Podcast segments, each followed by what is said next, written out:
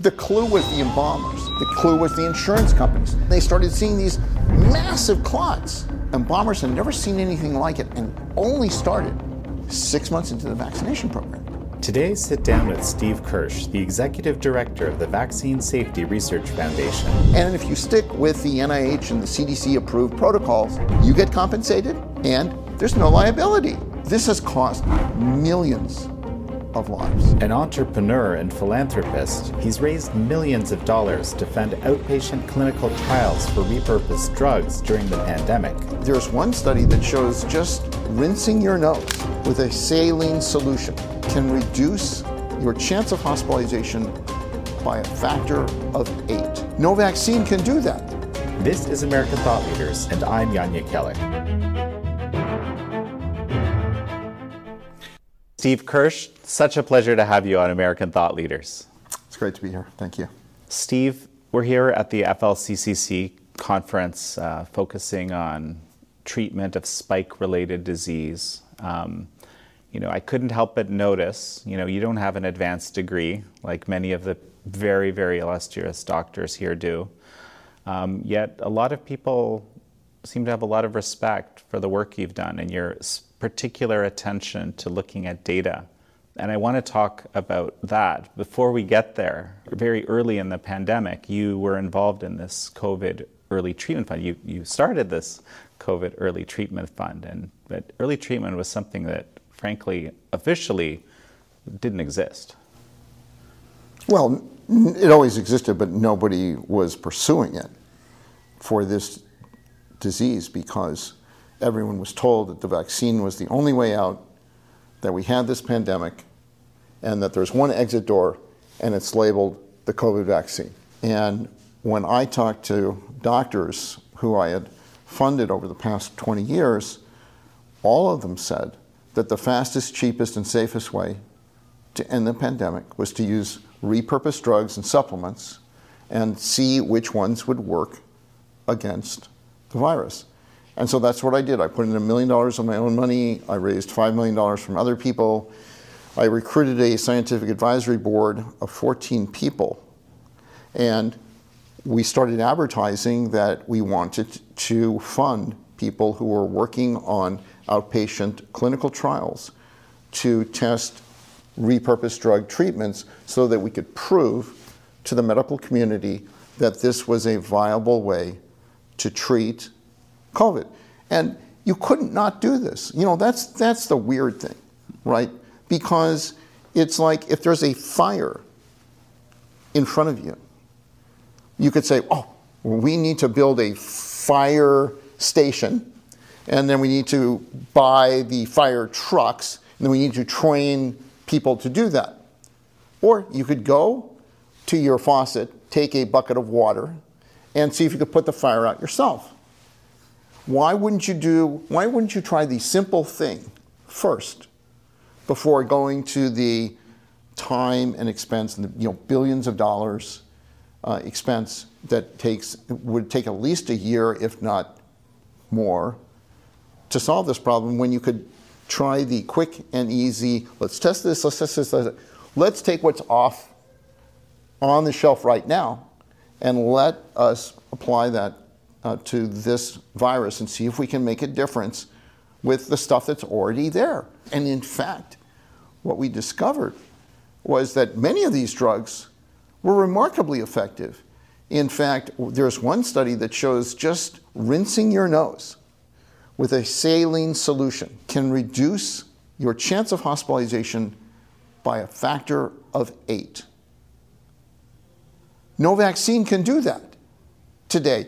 Now, the nasal rinse is virtually free. You just have to buy the water, the distilled water, and salt.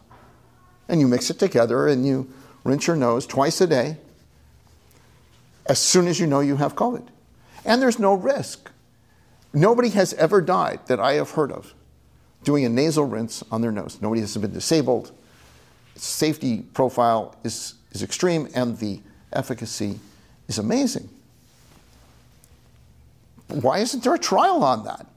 You know, so it- we had other uh, drugs that looked promising. Uh, we funded the fluvoxamine uh, research, Right. and it was featured on 60 Minutes. And 60 Minutes wasn't allowed to say that this could cure COVID. It could say, oh, well, they're, they're studying it. And what we showed was that in the original phase two trial, which is a relatively small trial, you had 80 people or so on each side, one getting the placebo, one getting the drug. And there would be zero hospitalization on one side and 8.2% hospitalization rate for people who didn't take the drug. Now, 100% effective. So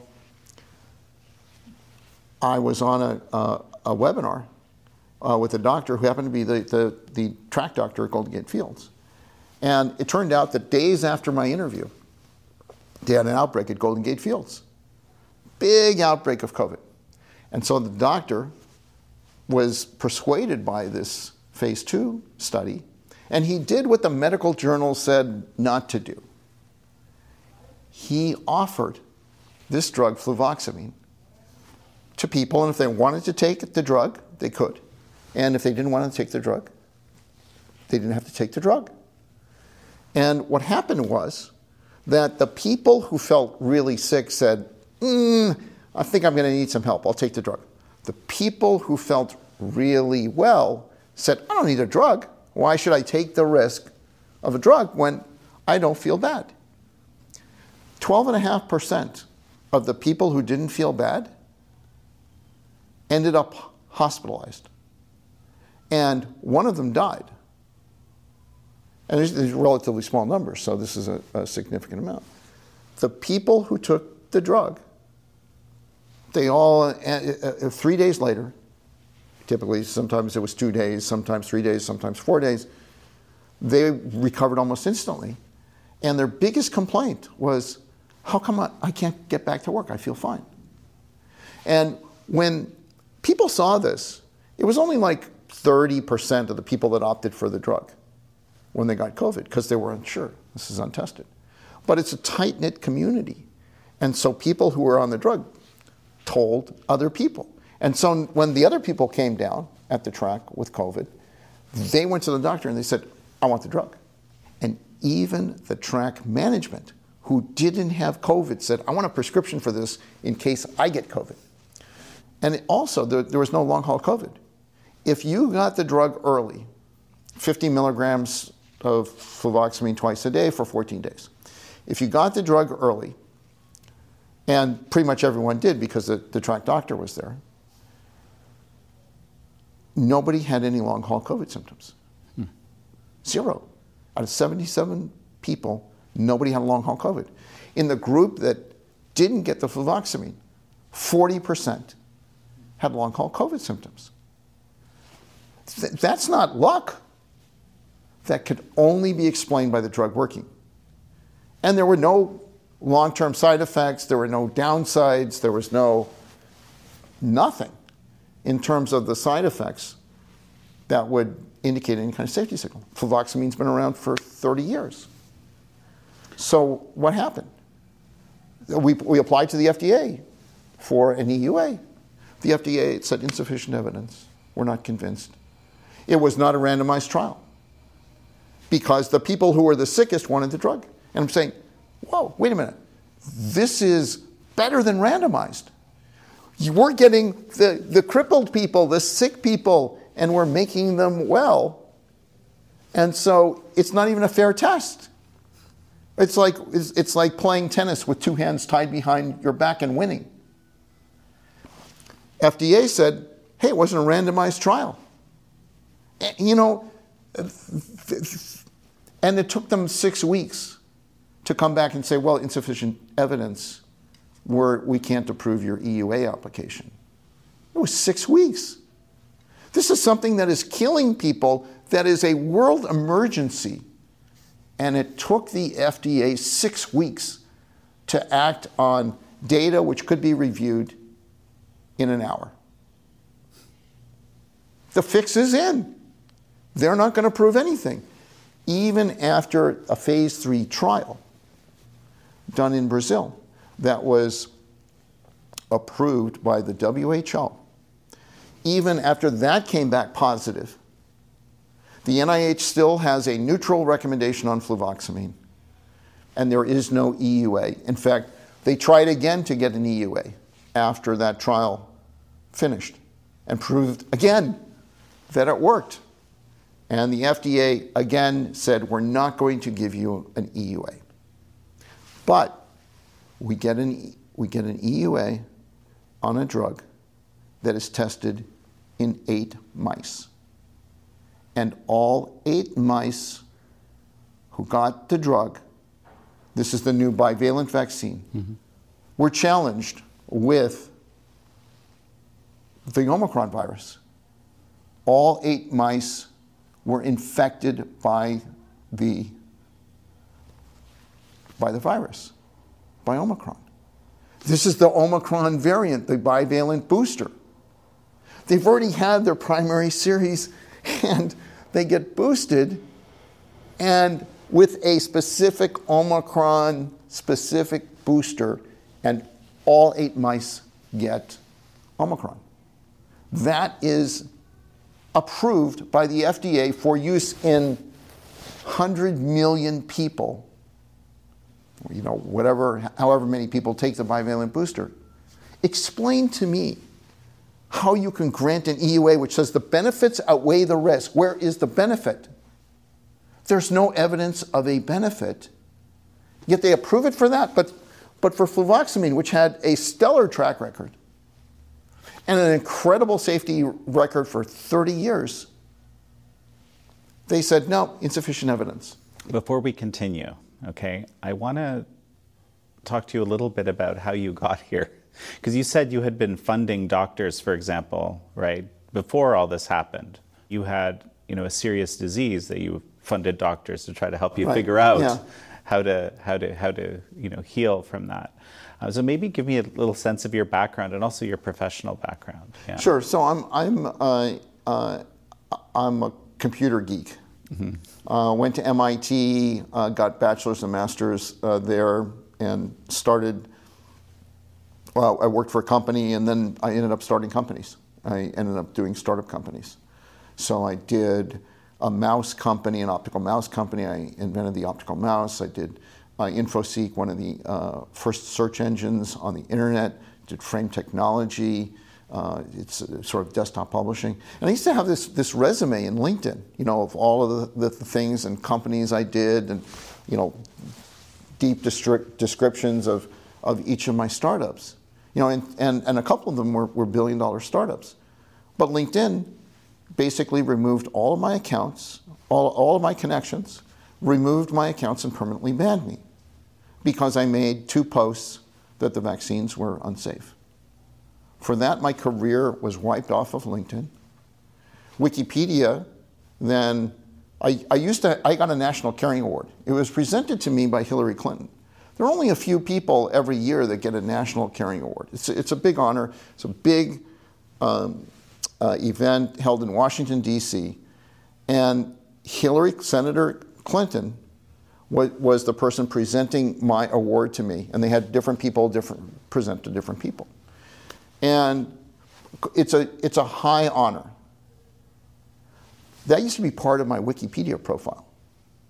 As soon as I wrote my article saying these vaccines are not safe, my National Caring Award disappeared from my Wikipedia profile. There are no words to describe how unethical that is. Medium banned me because I said that fluvoxamine was 100% effective in all the trials, which it was at the time. And so when you tell the truth on social media, if you speak against what the government narrative is, you end up being banned and you end up being demonized. And when I started speaking out against the vaccine, within a week, all 14 members of the scientific advisory board quit. They said they never wanted to talk to me again. Of, of your scientific advisory yes, um, board? Yes, that I had recruited for the COVID 19 Early Treatment Fund. All 14 of those people said, Take me off your website. remove me from your videos. We don't want to be associated with you at all. Never contact us again. And I said, I don't want to be a misinformation spreader. If I got it wrong, please tell me how I got it wrong. Because I'm just looking at the data, and it seemed very straightforward to me that this is the most dangerous vaccine in human history. The data is clear. Did I make a mistake? And they said, Don't ever contact us again. What you're doing is wrong. It's evil. You are costing lives. We never want to speak to you again, and we won't tell you anything about what you said is wrong. Tell me a little bit about um, this, uh, you know, your the research that you were involved with before all of this, before COVID, before we jump into, because I, I, absolutely want to talk about the data, by the way. That's yeah, part of yeah. yeah. So, um, so I had, I made a lot of money from my startups, and I put that into a charitable fund. And what I wanted to do was good work. So I, uh, I had an ambition to cure all diseases. Like, you know, how many diseases could I cure with, with the money that I had?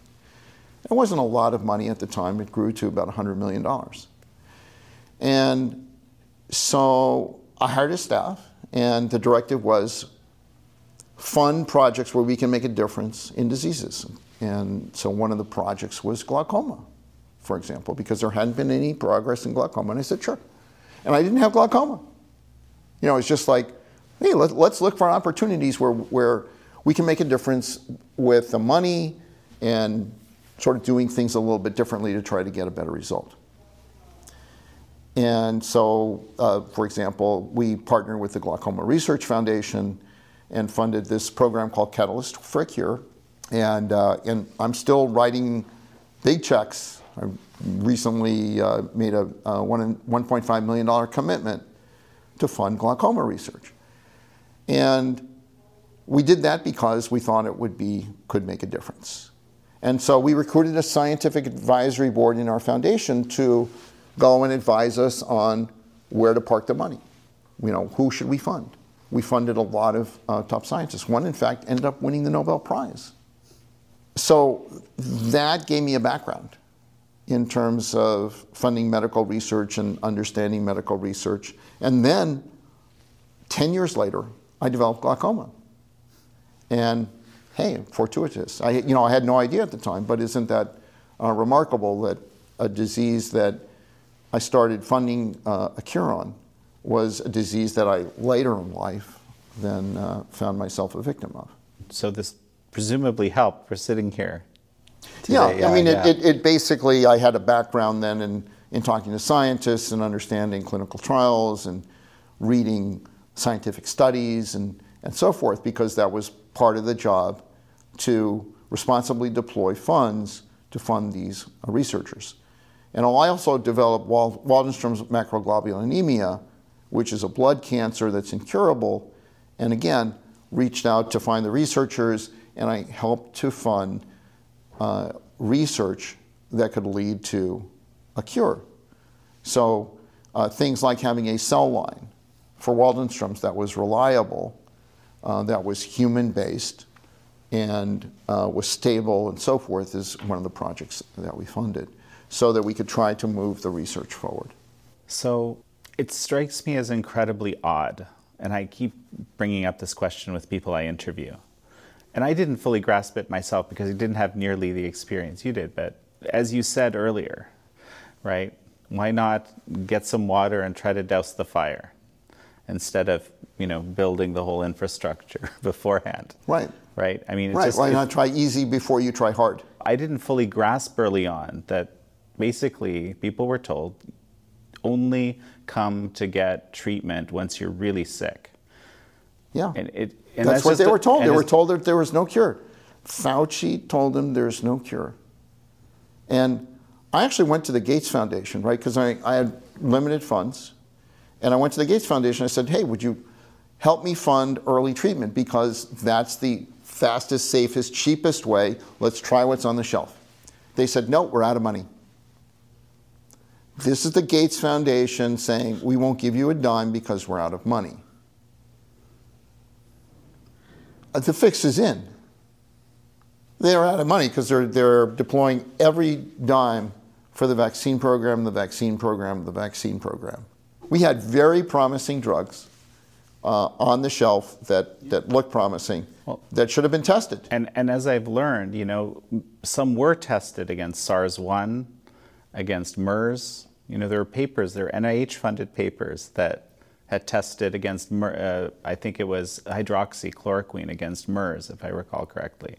So uh, let me mention this. So there's something I just uh, read uh, Dr. Joe Ladapo's book, uh, new book, and one of the things, the most fascinating thing in there for me was he mentions how doctors are taught about vaccines, and he talks about how it's really different than the way they're taught about all other medic, essentially all other medication. There's a certain kind of reverence that you know doctors are basically taught that these things have you know transformed the world, and it's almost he, he likened it to a kind of indoctrination. Yeah. And I wonder if this, you know, aside from you know there being an edict around this about how this could be treated or not, that there's just this kind of inherent sense in the medical community that this is this always is going to be the answer. Yes, yes, this is the big myth, and hey, I believe the myth. I bought the Kool Aid. Doctors believe the Kool Aid because they're taught this, and doctors don't have time to research everything. Nobody has time to research everything. So you have to trust people. And everybody's saying, oh, vaccines are safe and effective. Oh, the vaccines ended polio, the vaccines ended smallpox, blah, blah, blah. And you have all these stories that you hear. And when you're only hearing one side of the narrative, you tend to believe it, right? There's nobody there to challenge it. It's like with these vaccines. On CNN, you only hear one side of the narrative it's as if the other side doesn't exist. It's almost like, oh, yeah, we're CNN. You know, we try to get somebody on the other side of the narrative, but man, there's nobody opposing it. All, all the doctors are saying it's safe and effective and everybody should take it. And that is what you should do because everybody's saying it. Fundamentally, the news media is supposed to say, well, this side said this, this side said this, you decide. But what they've turned into is an advocacy organization for the government narrative. And it's not that they are fans of the government, but the government narrative, of course, is the mainstream medical thinking that is influenced by Tony Fauci. It was Tony that funded the gain of function research that he wasn't supposed to fund that led to the creation of the COVID virus. And it was US biotechnology that was involved in this. And we know that because there is a Moderna patent application that had a very interesting 19 nucleotide sequence that is not found in a natural virus. Now, it is found in nature, but it is never found in a virus. And it can't get into a virus if somebody didn't put it there. And everybody knows that the first outbreak happened at that Wuhan wet market. Do you know how far it is from the Wuhan Institute of Technology and the wet market? They're right across the river. Why is it that when the investigators who are looking into this went to the Wuhan Institute of Virology, they didn't open their doors and say, hey, hey, no problem. We've got nothing to hide here. The sequence of our virus that we've been working on doesn't match at all the sequence of what broke out at the Wuhan wet market. No, you weren't allowed to see anything at the Wuhan Institute of Virology. And in fact, Jeffrey Sachs, who was put in charge of an independent investigation committee by the Lancet. He started looking, recruited a committee, they started looking at the data. And he came back two years later and he said, This is a man made virus. So, what happened when the news broke about this virus? Tony sends off a message to his friends, Kristian Andersen and some other people, saying, Hey, what do you think? And they come back and say, Definitely man made. Couldn't have come out of nature because of the, the, the, unique sequences. And then we see redacted emails on the FOIA requests. And then magically, a week later, it came out of nature with no new evidence. Hmm, why were those emails redacted? Do you know that any committee chairman in Congress, meaning any Democrat who is a committee chairman, could go to the NIH and request Tony Fauci's unredacted emails, and we would know the truth? Why wouldn't they do that? Don't we want to know where the virus came from? In fact, when Jeffrey Sachs started getting close and said, hey, came out of US biotechnology, what happened? He was shut down. All of a sudden, nobody wanted to know where this virus came from. Now, the CEO of Moderna was asked the question this 19 nucleotide sequence that's found in SARS CoV 2 it matches the sequence in your patent. How does that happen? He said, I will look into that. We still don't have an answer. It's been a year later. How's it going? Why isn't the press asking him that question, how it's going? I mean, we don't want to repeat the same mistake. How could we not know? It's like if somebody goes and shoots a million people, do you want to know who's responsible? Or when you start getting close to finding the source, do you say, hey, let's cut the funding? I'm not interested in finding out who killed those million Americans, who's responsible for killing the million Americans, other than maybe Rand Paul and Senator Ron Johnson, who's interested in challenging Tony Fauci and how magically every single early treatment protocol for COVID is deemed to be not acceptable to the NIH. Wow, all these early treatment protocols that work, the Fareed and Tyson protocol, used on over 10,000 people with no hospitalizations and no deaths. Why is the NIH not even interested in looking at their data? This has cost millions of lives.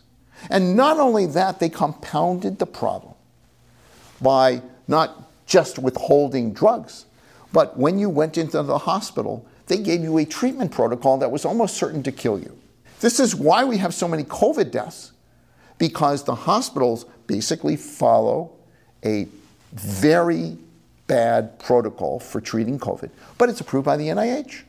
And if you stick with the NIH and the CDC approved protocols, you get compensated, and there's no liability. You, Your Honor, I did what the authorities told me to do. We treated him by the book. I'm sorry he died, but we did, we, we're not liable because we followed the directive of the government. Now, if we really want to end COVID in this country, we should be incentivizing hospitals based on their cure rate. Right? If you got 100 patients come in and nobody dies, we're going to, you know, pay you $50,000 a patient. And if people die, we're only going to pay you $2,000. Like, you should be incentivizing the outcome that you want. And of course, the incentives aren't transparent. There seems to be a a terrible lack of transparency throughout. I mean, even just sort of gathering data. I was just looking at, uh, you know, one of your recent posts. Actually, you were, you responded to um, again, uh, Surgeon General of Florida, Joe Ladapo's um, new guidance, uh, basically saying that under 39 males shouldn't touch the vaccine. Um, because the costs outweigh the benefits. I mean, essentially, he's got a whole study around that um, you wrote a piece to support him, but you also showed some very troubling data, most of which is, you know, you, you got from a whistleblower, I think. Yeah. yeah. So Joe's study basically showed that there is a was one like 1.96 times. So it's almost a doubling, effectively a doubling of the rate of death, cardiac death following in the 28 days following vaccination. It's elevated by a factor of two versus the, the remaining period of the study. And so that higher rate in that 28 day period he associates with, well, that is 28 days right after the vaccine. If the vaccine was like a saline shot, the rate should be the same over the, the time period of the study. It shouldn't be elevated at all. And what he should have done was he should have looked at the rate over a six month period from when you got your last shot and looked at the rates of death. How did they go? Did they go up and down or whatever? But he made an assumption that if the vaccine kills people, and it's a perfectly reasonable assumption, if the vaccine kills people, it'll probably be in the first 28 days. Right? Because you see the VAERS numbers, and the VAERS numbers go up, um, and then they go down, and they, they, they taper off uh, uh after 28 days. So it looks like, hey, if it kills people, the VAERS number shows that it's going to kill people within the first 28 days. But you see, that's a mirage. Because if it kills people after 28 days, it's not going to get reported in the VAERS system because nobody's going to associate it with the vaccine. If it kills people six months after the vaccine, it's not going to get reported into the VAERS system. Nobody's going to make the connection. How could you make a connection? It's six months, nothing happened. And then you suddenly die? Come on, it can't be the vaccine. Or can it? So Joe basically said, you look, let's look at the rate in the first 28 days, and then let's look at the rate for the next uh, four months after that and compare them. And if the rate is higher, then we know it, it must be the drug because it shouldn't have changed, right? It's completely random.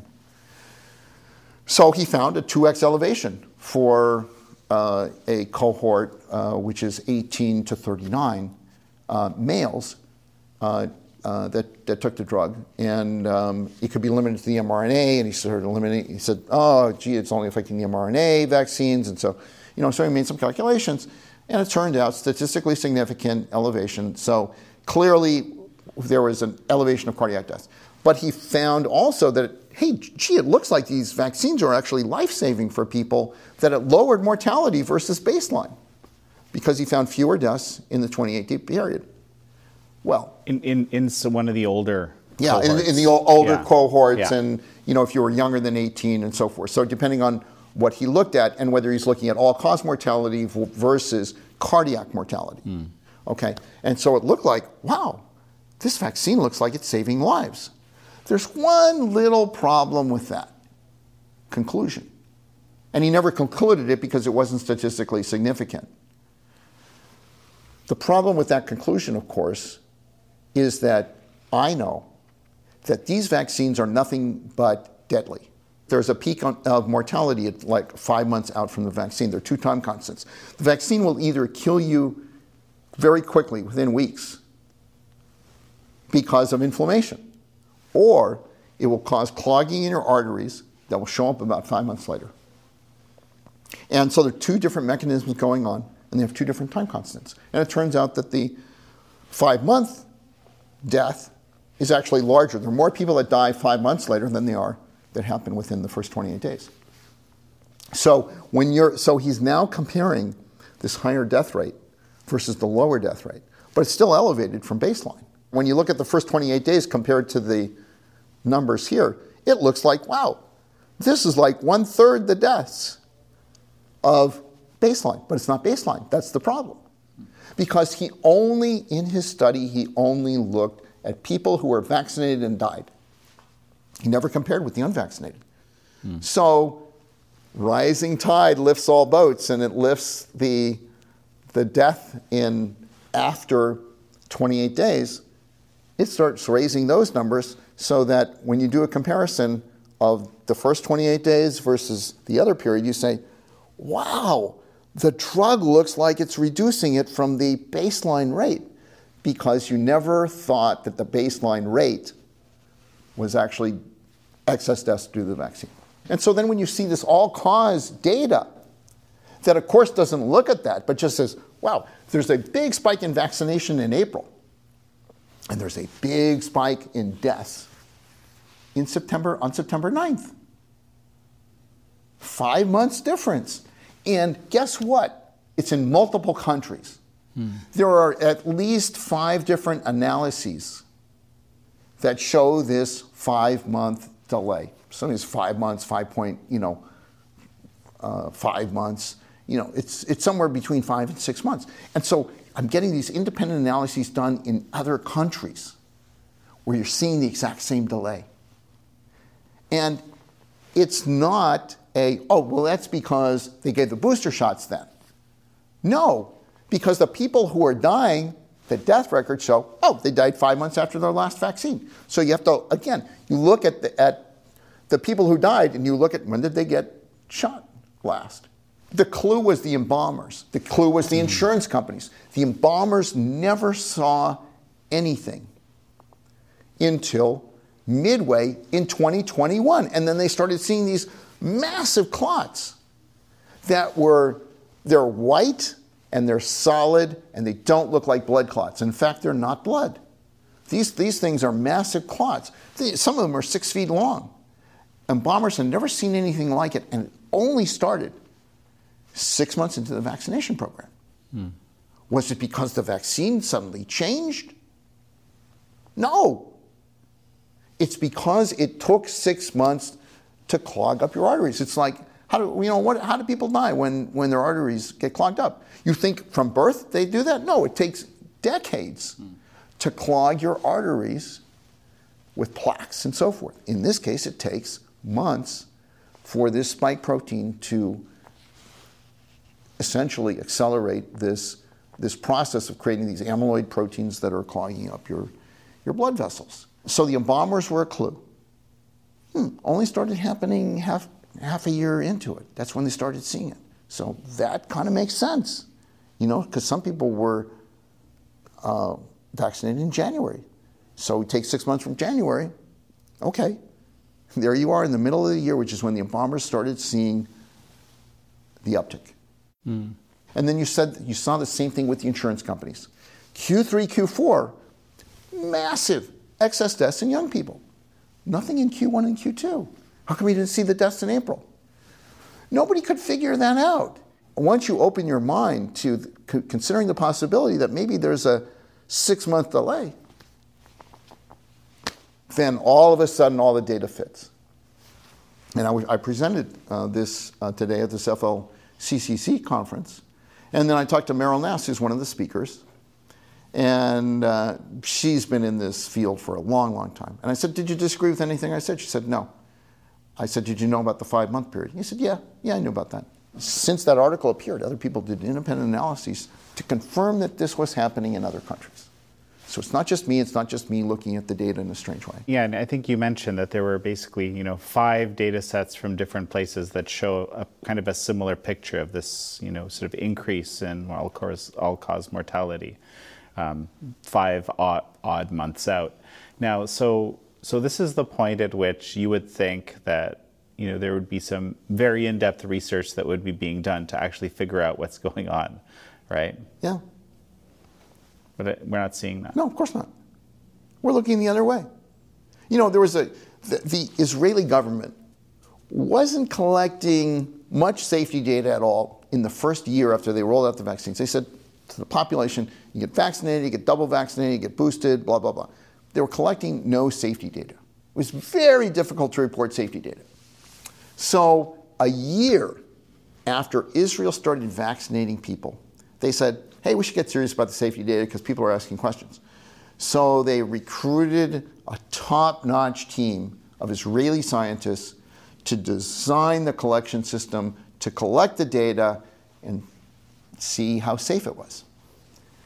So they started doing that, and about two months into it, they report, hey, we've got a problem here. This, this uh, vaccine is, is not safe. We're seeing these safety signals.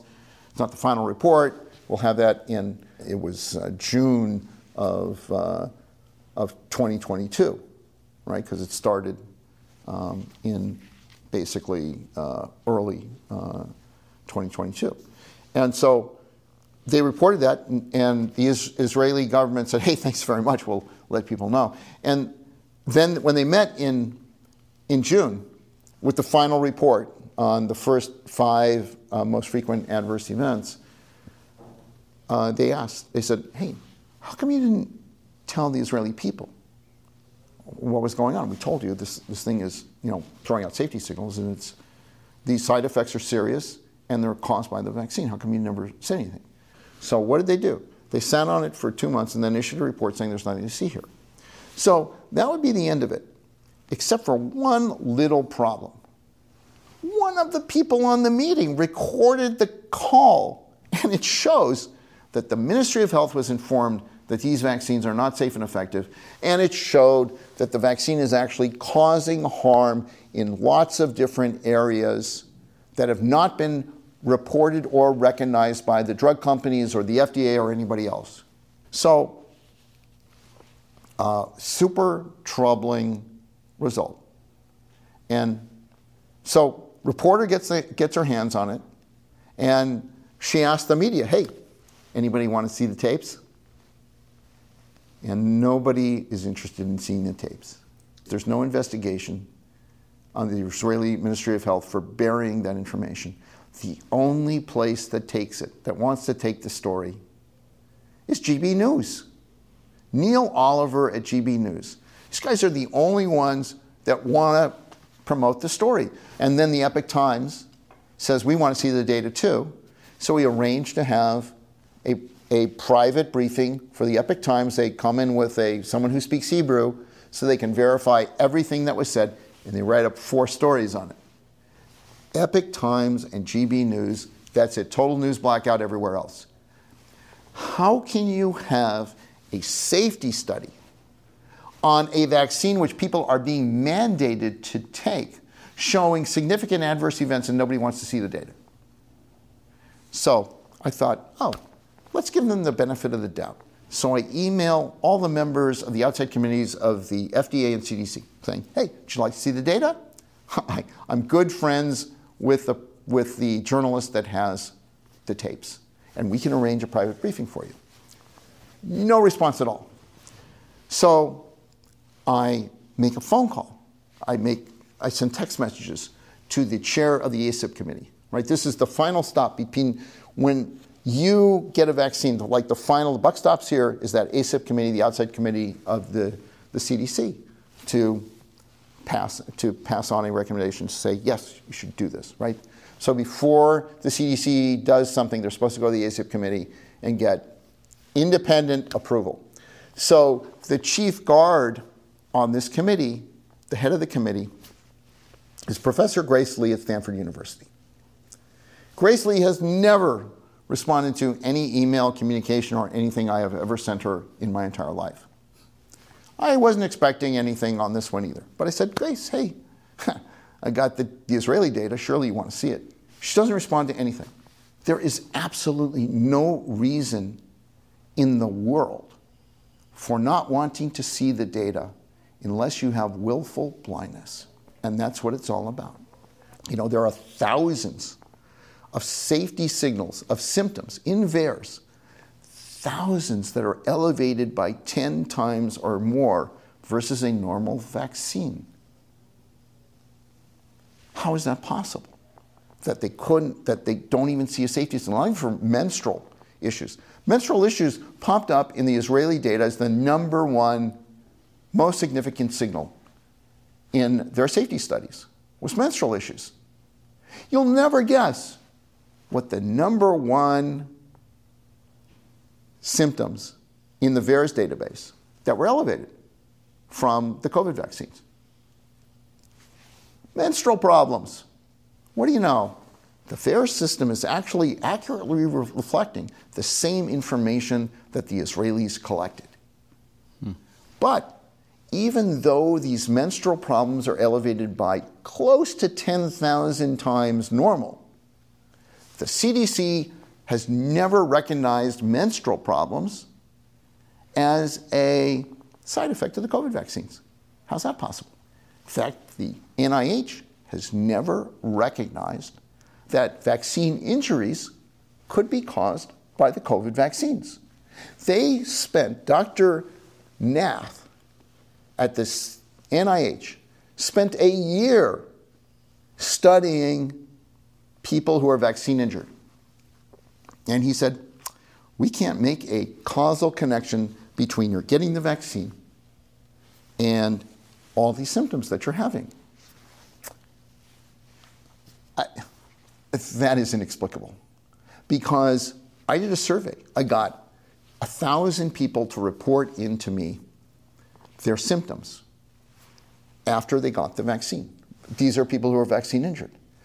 These people go from having no symptoms at all, they're perfectly normal, to having up to 86 symptoms that are unique to people who have vaccine injury and that most people would have zero of.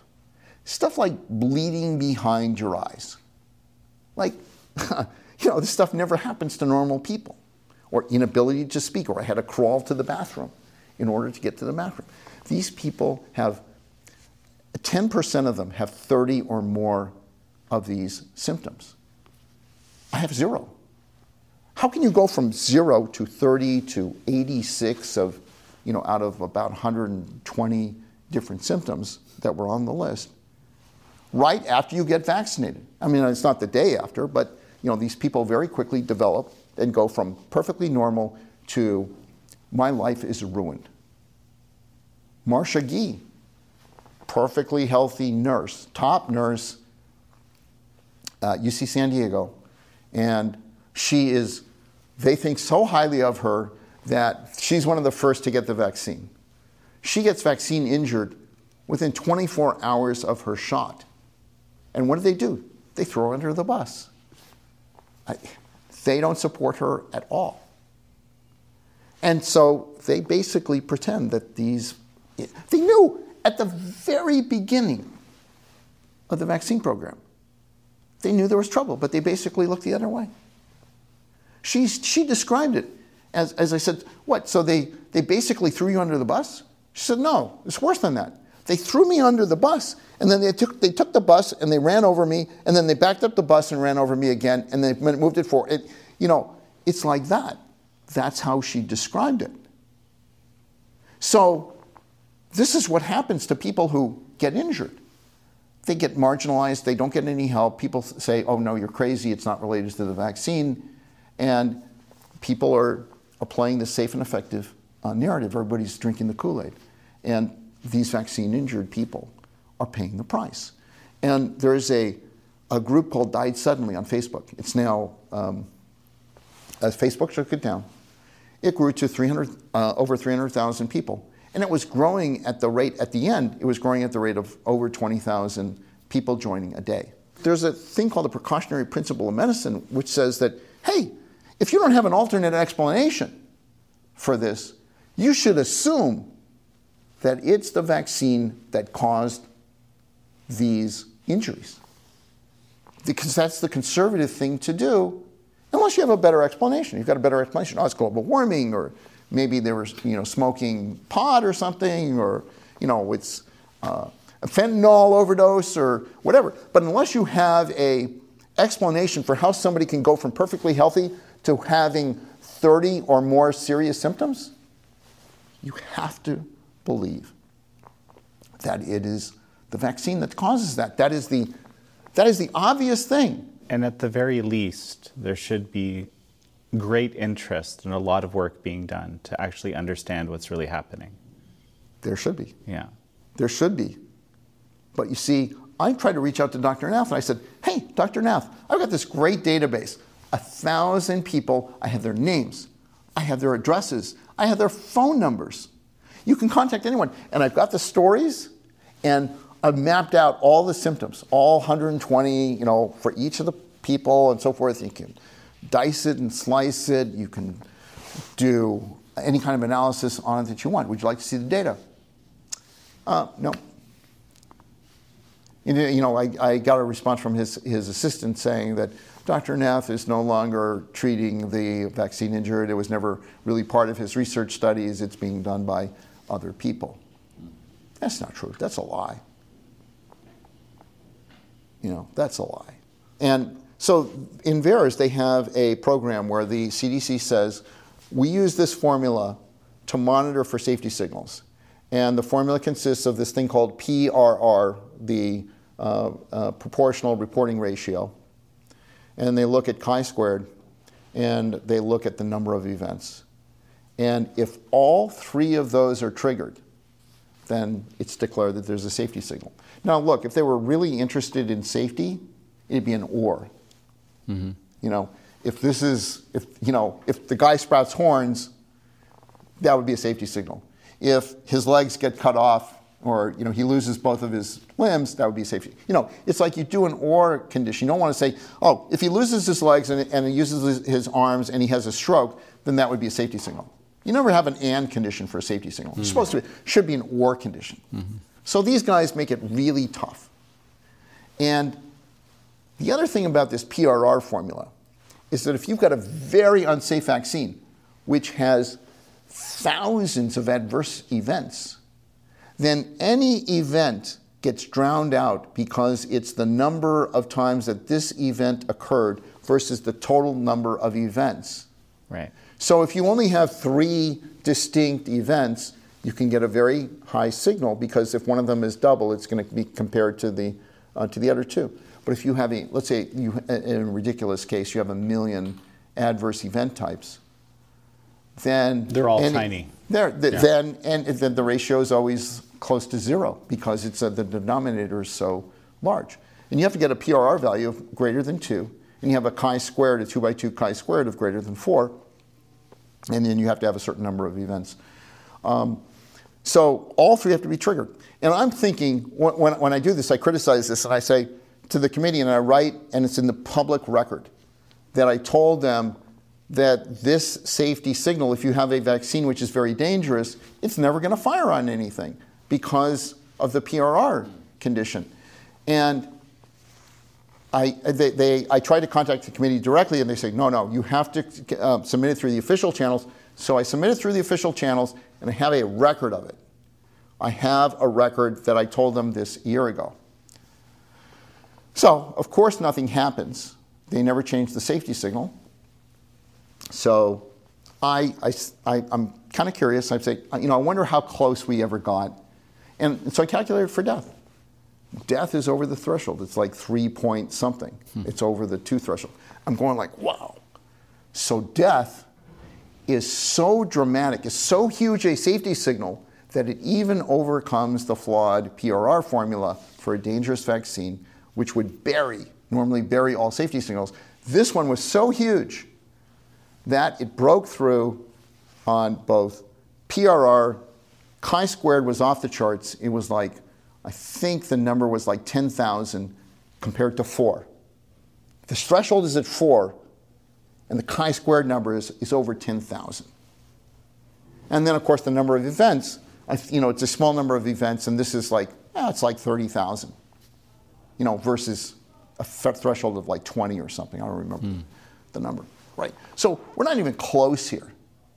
And I have two independent statisticians who I asked, hey, could you, you know, like independently verify that I didn't get it wrong? Because I'm, I'm calling up these CDC people saying, hey, we've got an emergency here. You got a safety signal of death, and you're not letting anybody know about it, and you're not investigating it. And I know that because we did a Freedom of Information Act re- request, and there is no nothing in that Freedom of Information Act request which said, you know, what kind of safety monitoring you're doing, and let me see the reports. There is nothing that says that the death safety signal in VAERS has triggered. So I got the independent um, validation um, from, uh, from two different uh, statisticians. And um, well, there's no response from the CDC. They won't even return your phone call.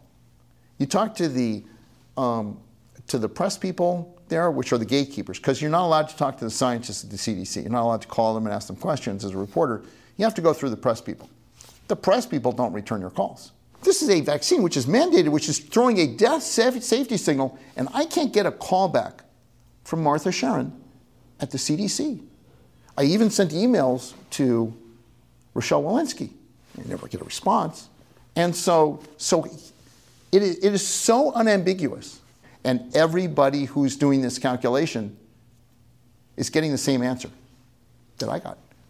This is obviously, you know, stunning information that this VAERS safety signal was triggered and really nothing's been done about it officially. Um, I'm not surprised that it was triggered because it seems, again, even anecdotally, right, that there are serious, that the, there's a volume of harms out there that's very significant. Seems right. So again, you would be expecting there'd be you know incredible amounts of work being done to try to figure out Yeah, this you out. don't have you don't have twenty thousand people a day joining a died suddenly group if there wasn't something going on. So what, so why this unbelievable disinterest? I mean, it's it's not. I, I, refuse to believe that it's all industry capture. Although I've been convinced No, that there's a not. lot of industry It's not. capture, right? It- no, clearly Yeah. it's not right because my our friends basically don't want to talk to me because I'm an evil anti-vaxxer, and it's because and, and I had a, an I had an insider at the, the the CDC, and I asked him, "Hey, what's going on here? Surely there must be a couple of people know what's going on, right? And everybody else is fooled." He said, "No, it's all groupthink. It's all groupthink. They all are trained to believe that vaccines are safe and effective." they are all mentally conditioned when they see this rise in VAERS, they say, oh, it must be over reporting because these vaccines have to be safe. Their reasoning is simple. They look at the clinical trials and they presume that the drug companies are telling the truth. Everybody is conditioned from birth that vaccines are safe and effective, right? Your, uh, your pediatrician says, hey, make sure your kids get all the vaccines and uh, all the required vaccines. Your schools require, in California, the schools require you to get 10 vaccines. And you're led to believe from the time that you pop out of the womb, and you can't understand what's going on at that point, but you're led to believe that the vaccines are safe and effective. All the doctors are led to believe the vaccines are safe and effective. And nobody has any interest in going and looking at the studies and so forth because like they got, they got more important things to do than to rehash that the earth is not, you know, if the earth is round and it rotates around the sun, like who's going to go back and check, check out that calculation and make sure the data was right? Nobody. So it's like that. It's like who's going to check that global warming really exists? Well, nobody. They're going to trust the scientists. They'll trust the the um, what is the scientific consensus on global warming, right? Same thing for vaccines. They'll trust the scientific consensus because if there was something wrong with vaccines, surely there'd be people that would be speaking out about it. So everybody makes the assumption that these vaccines are safe and effective. And then when, when the FDA comes out, and the FDA has this track record of, oh, we're really tough, we only, you know, let you know 1% of the drugs in and pass them and give them an EUA, and we're really strict. And so they have this track record, so they believe, just like I did, I believe that the FDA, because of their long track record of not approving lots of drugs, meant that they were had a very high standard. And so when something go, goes through FDA approval, you immediately assume that it has to be safe. And therefore, anybody who says anything differently has to be a misinformation spreader because this is the FDA. They have no conflicts of interest. They want, they're out there to protect the public. This is why Paul Marik got the vaccine. So you have a really smart guy like Paul Marik, and I asked Paul, why'd you get the vaccine? He said, well, I trusted my peers. They were saying that the vaccine was safe. Those peers trusted other peers. Those peers trusted other peers. Like, there's only one guy, you know, looking at the data saying, oh, whoa, you know, and he's either incompetent or corrupt, right? But once that guy says it's okay, then it, it, it just trickles down. And everybody, everybody believes it's safe. And so you have the, if the guy looking at the VAERS data is not doing his job, you know, you only got the one VAERS expert, really, at the, the CDC. If he screws up, man, he's got a ripple effect that, that's worldwide. Everybody thinks it's safe. So everybody's conditioned to think it's safe. So you get a side effect, you die a week after you get the vaccine. Oh, bad luck. And everybody is seeing in their own silo, they're seeing these deaths, but they think, ah, it's just bad luck for me. Because nobody's allowed to go on social media and say, hey, I got a death, you know, from the vaccine, it looks like. And because they're going to have their account removed by, by Facebook, by Instagram, by LinkedIn, you know, by Medium, whatever. All these people will have their accounts removed if they tell the truth. So everybody's looking at their own silo of data thinking like, hey, wow, this bad stuff is happening to me, but fortunately nobody else is reporting it. And so then all the doctors are basically saying nothing. Everybody's saying, get the vaccine, get the vaccine, get the vaccine. In fact, if they don't do that, they will be fired because they'll be considered misinformation spreaders, and we don't have misinformation spreaders on our hospital payroll.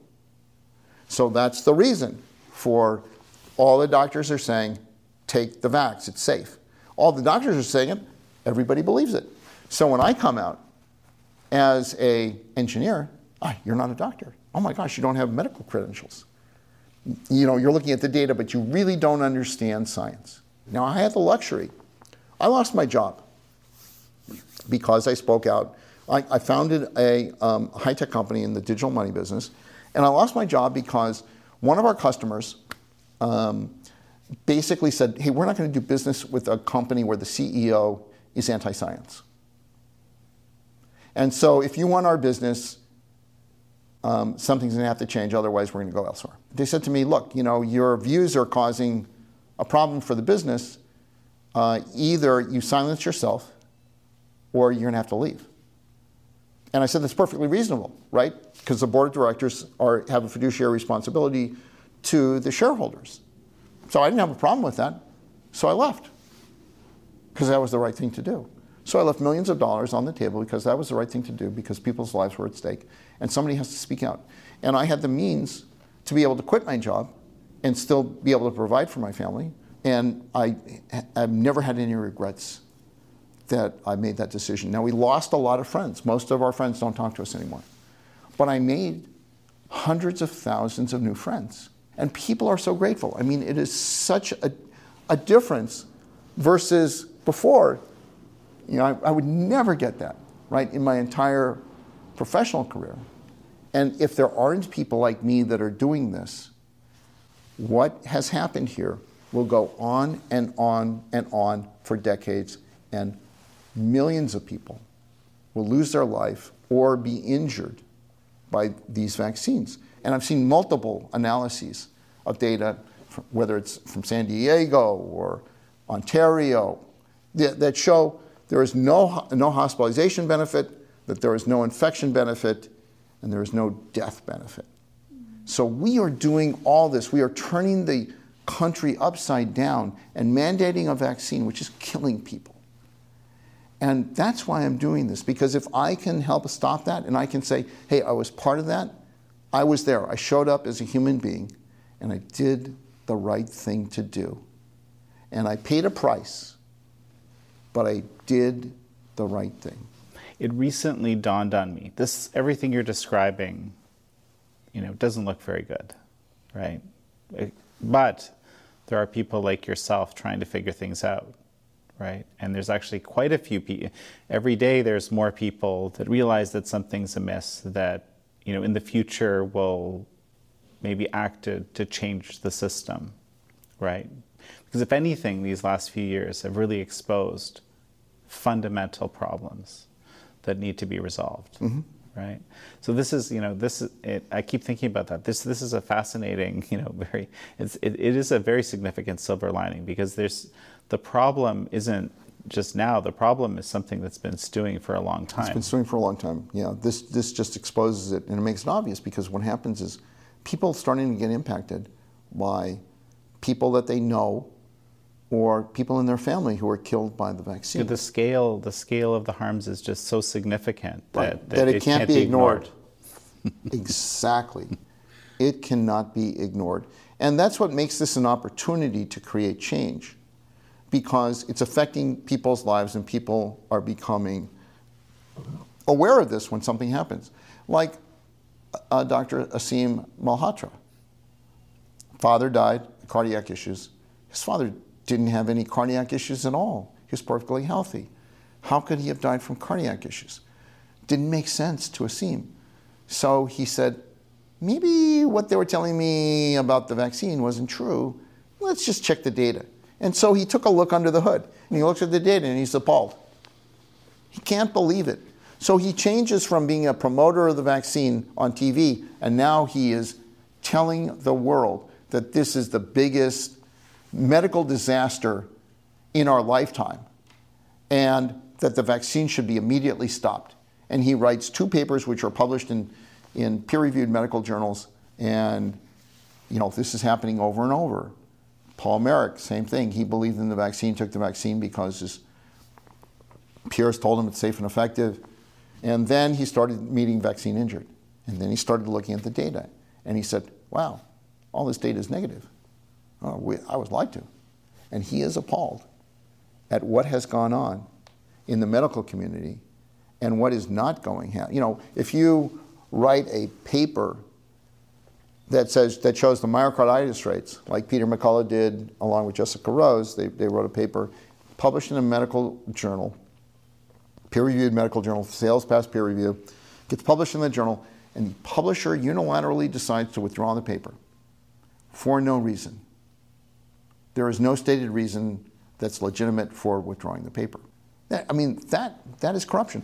But the medical community is silent about all of this because the ends justify the means. So we have censorship in scientific journals, we have censorship in social media, we have government directed censorship, which is unconstitutional, where they're collaborating with social media companies to censor people like me and Robert Malone and Peter McCullough and Alex Berenson and, and other people. That's what we have today. We have a government which believes that it can govern by censoring people who disagree with it. You know, we've had some regimes in history where that has happened, and it never ends well. It's just like we did with, with autism uh, causing vaccines. You know, when, when there was data showing that vaccines cause autism, what the CDC did is they directed the documents to be destroyed that linked the vaccines with autism so that there would be no paper trail. And that was exposed on a recording that was made. And it was made, it was a, it was a legal rec- recording, but the person didn't know, the CDC person didn't know what he was, that he was being recorded, and so he spoke honestly. He said, yeah, they required me to destroy any documents linking the vaccines and autism. And so you can bury this evidence. It's like, it's like the VAERS data shows that these vaccines are, are outrageously dangerous and people say, oh, that's just overreporting, right? There's always an excuse, there's always a story. Gardasil, it had, when Gardasil came out, and they did the investigation in Gardasil, Gardasil came out in, in uh, 2016, 20, uh, 2006, sorry. Um, 2009, they, there were so many complaints coming in that the CDC was forced to do an investigation. So they wrote up a report saying, hey, even though there are three times as many VAERS reports for Gardasil versus all vaccines combined in history at the time, and they said, oh, it's just a normal vaccine. It was just over-reporting because Gardasil was getting just a lot of press because of people were so upset about the side effects. Of course, people were so excited about the side effects and reporting so much because the drug was so dangerous. And that's 2009. By 2011, 120 countries had approved Gardasil. And Gardasil is still approved today. It has a safety profile that's like, it's not nearly as bad as uh, the COVID vaccines. But that's it's a super dangerous drug. It should be taken off the market. The cost benefit isn't there. And, and it's, it's true for all of these vaccines that are on the market, there is no cost benefit analysis that is done where you compare the drug versus a true placebo and you look at all cause mortality and morbidity across like a year or two year or three year time frame. Never been done. Why? Because it would be negative. And so they don't do the studies. Look, if it was a safe vaccine, of course they would do the studies. It would prove to the world that this vaccine is super safe. Look, we have the data. And what they do is they don't do the study at all. They just focus on the benefits. And they don't try to assess what the downsides are. So this has been done for vaccines since the beginning of time. Since the beginning of, of, of, of the, you know, starting with polio vaccine.